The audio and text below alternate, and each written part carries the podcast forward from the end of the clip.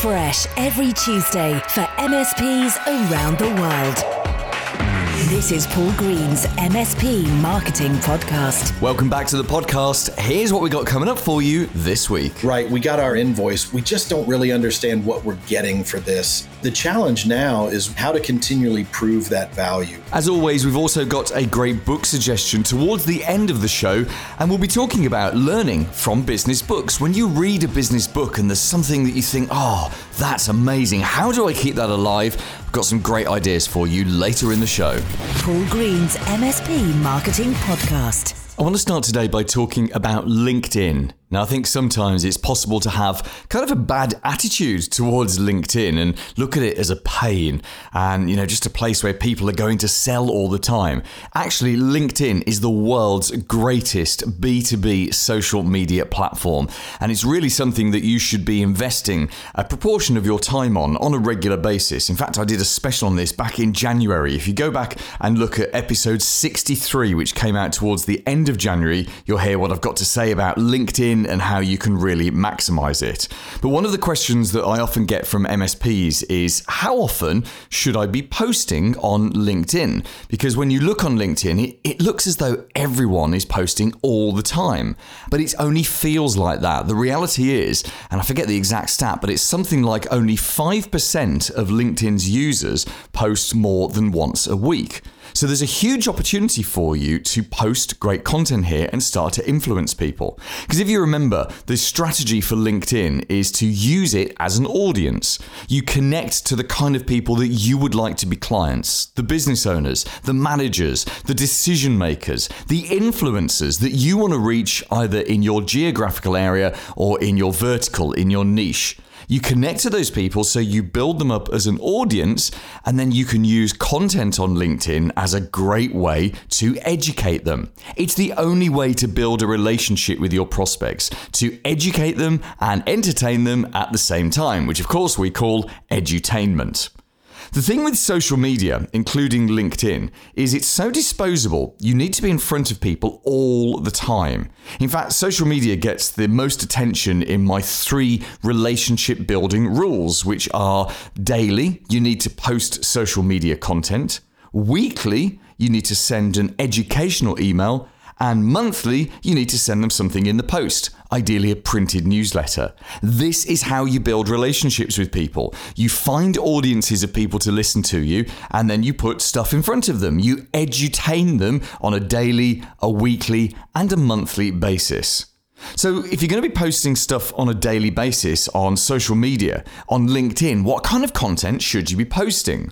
Well, when it comes to LinkedIn, and in fact any social media, the general rule of thumb for content is that your own highly personalized real content is better than canned content, such as the kind of content you get from my MSP Marketing Edge service, and that is better than nothing. So we've got three types of content there highly personalized real content, canned content, and no content at all. And that's the priority order. So if you can, you should be posting some real content. It might be a conversation that you've just had with a client. Maybe you wouldn't name the client. It might be a piece of malware that you've just seen. It might be something you've read on an IT security blog. And obviously, you'd need to write it in a way that's of interest to ordinary people and not for techs. But that kind of real content is always, always going to outperform canned content.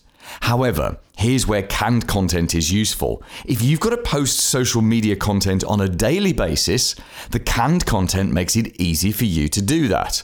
I know I'm kind of talking down my own service here. I mean, the social media aspect of what we do in the MSP Marketing Edge is just a tiny part of the overall package.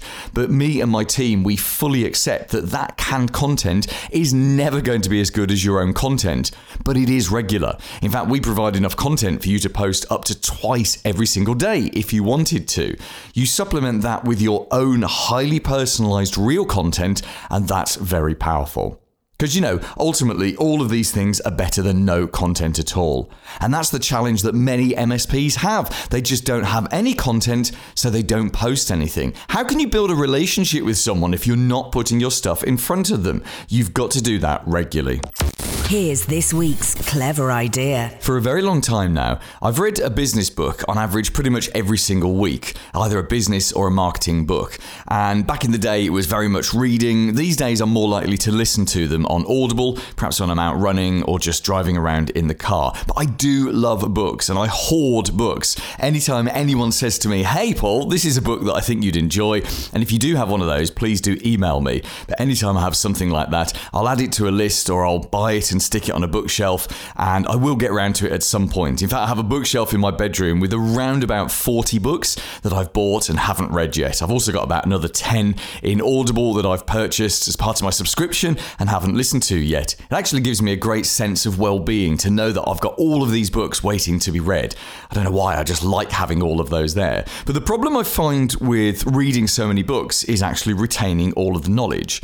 You see, I believe that every book has at least one good idea, every single one even a crappy book that doesn't doesn't interest you. And yes, it's okay to stop reading a book if it doesn't interest you, but even those kind of books, there's always at least one good idea that you can get out of them.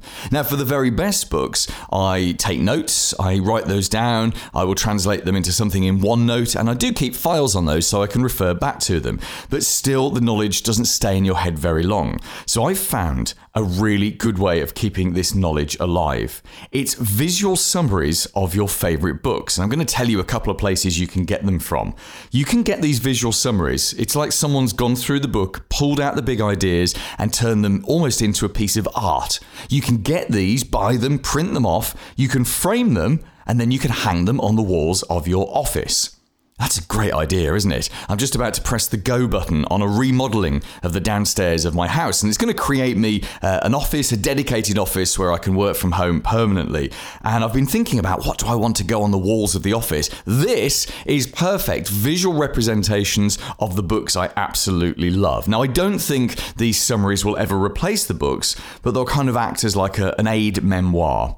Now, there are a number of sources for you to go and find these. Here are two websites and a social media network that could be quite useful for you. The first of them is called visualsynopsis.com. And of course, we'll put a link to this down in the show notes on my website. But on visualsynopsis.com, they've done exactly this. They've gone through all of the books, all of the, well, many of the big books anyway, and they've done a visual synopsis of them. And they are kind of beautiful, actually. They're large. You'd certainly want to get these printed large, but I'd go and have a look at those and have a look through and see if they've got your favorite books in there there. A similar kind of service is called readinggraphics.com, and it's a whole series of infographic summaries of books. Now, I don't think these are designed to be printed, but you certainly can look at these and think, yep, these summaries would look absolutely beautiful if I got them printed. Something else that you could do is you could just go onto Pinterest. Have you heard of Pinterest? It's a social media network that's used for visual stuff. And if you just go onto Pinterest and search for book summaries, because it's all visual stuff, you'll see lots of visual summaries. A final thing you could do, if you can't quite find the designs that you think, yeah, that would be absolutely right for me, is you could always get a summary of the book or do your own summary and just go onto fiverr.com or upwork.com and get an artist to create a visual summary for you. I think if you can find something that's beautiful and that will catch your attention, stick it in a frame and stick it somewhere around your office, that would be a very, very powerful way to keep this knowledge alive. Paul's blatant plug. I mentioned this earlier as a source of canned social media content for you, but my MSP Marketing Edge service is so much bigger. In fact, over the last few months, we've sneakily introduced some secret weapons for the 450 plus MSPs who already use this around the world. These secret weapons are marketing tools that you can use to generate new leads, warm up prospects, and ultimately win new clients. For example, there's a book called Email Hijack. You can put your name on the cover as if you'd written the book and give it away on your website. You're literally the author of a book about email security. And that book has been written so ordinary people will find it really interesting. There's an IT services buyer's guide. It tells people how to pick the right MSP. And again, it's as if it's been written by you. You can make it available on your website, you can print it and give it to prospects. It's very powerful. And there's the Hackers Toolkit videos. We commissioned a certified ethical hacker to do three common hacks for us and to film both sides of the hack. So you can see what's happening on the victim's machine and also what the hacker is doing. Now, my MSP clients have been sending these out to their clients, and my goodness, they've had a great reaction. They really have. Because the end clients have been coming back saying, Whoa, we had no idea that it was that easy for someone to hack. Hey, we are safe, aren't we? What more can we do? What security training can we do? This is exactly the kind of conversation that you want to be having both with your existing clients and with new prospects as well. Now, those are just three of the secret weapons that are available. There's so much more in the MSP Marketing Edge package, including content you get every single month and every single week as well. But here's the thing we only sell it to one MSP per area. So the next step for you is to go and see if another MSP has beaten you to your area. Has your area been locked out or is it still available? Go and check it out now at mspmarketingedge.com. The big interview. Hello, my name is Bob Layton. I am Chief Revenue Officer for Digital Defense. My history in the industry has been both of owning and operating MSPs as well as consulting to them. What Digital Defense's play is with MSPs is building out those fundamental security components that build a graduated service model, if you will, or a pick and mix of what everyone's really looking for today and aids to the profitability uh, equation. And I think there's a lot of confusion in the marketplace right now amongst MSPs about how to A, deliver security properly, and B, how to turn security into an actual revenue stream, into, into a profit center. What kind of things are you recommending to the MSPs that you work with? It's a really good question. And I would say everyone is at a different uh, operational maturity level. Operationalizing security as a managed service is quite difficult. But if you look at it in bite sized chunks, it can be quite attainable. So, what I always recommend to everyone is look for some sort of value that you can deliver to your clients today without having to go full blown and, and highly sophisticated. Think of it as a stair step approach. What is something that you could deliver to them today that increases their awareness of their security policy? Uh, and procedures makes them aware of their their compliance status. Um, certainly, you know, with GDPR and, and other things. If you can give them that awareness in a very simple to consume offering, they'll take it up quite rapidly. But then when you go up the ladder, you can add more sophistication. Oh, I like that. That's a, that's a pure marketing approach, that is, which is using something called a, a tripwire to get someone in the habit of, of buying something, and then you can obviously grow the value from there. Can you give us a practical application of actually what you would sell, Bob, and what you would get started with? Absolutely. So I think most MSPs are in the place of where they already have very happy customers and customers they've had for quite a while. But the challenge now is, is how to deal with churn and how to continually prove that value. What I've heard from many people is they'll have someone in finance or in accounting phone them from a from a client and say, okay, right, we got our, our statement, our, our invoice. We just don't really understand what we're getting for this. I need something here substantive so I can go back and show what we're getting for these services. And I think sometimes we, we forget about that when you get on two, three, five years into a relationship. So what I like to call it is proof of value. And that's what I would recommend everyone begin focusing on is how do I deliver proof of value back to my client? That could come in many forms. It could come in the form of better client experience where you're actually doing more account reviews and more discussions on their posture or it could actually be a product or a service that delivers proof of value and some sort of simple reporting package along with it. All of it is meant to improve communications with the client. Would you say this situation is made more complicated because many of the end clients really don't know just how bad it is out there and how huge the threats are? They really don't know what what, what it's all about, Paul. And um, with the genesis of this whole COVID and, and, and working from home, imagine, if you will, going from being an IT team, managing perhaps a data center, perhaps maybe a cloud contract or two, and then your own office, uh, office space. Now you're managing what, 100, 200 private networks at home and trying to deliver corporate information across them securely. So it's a much more challenging task.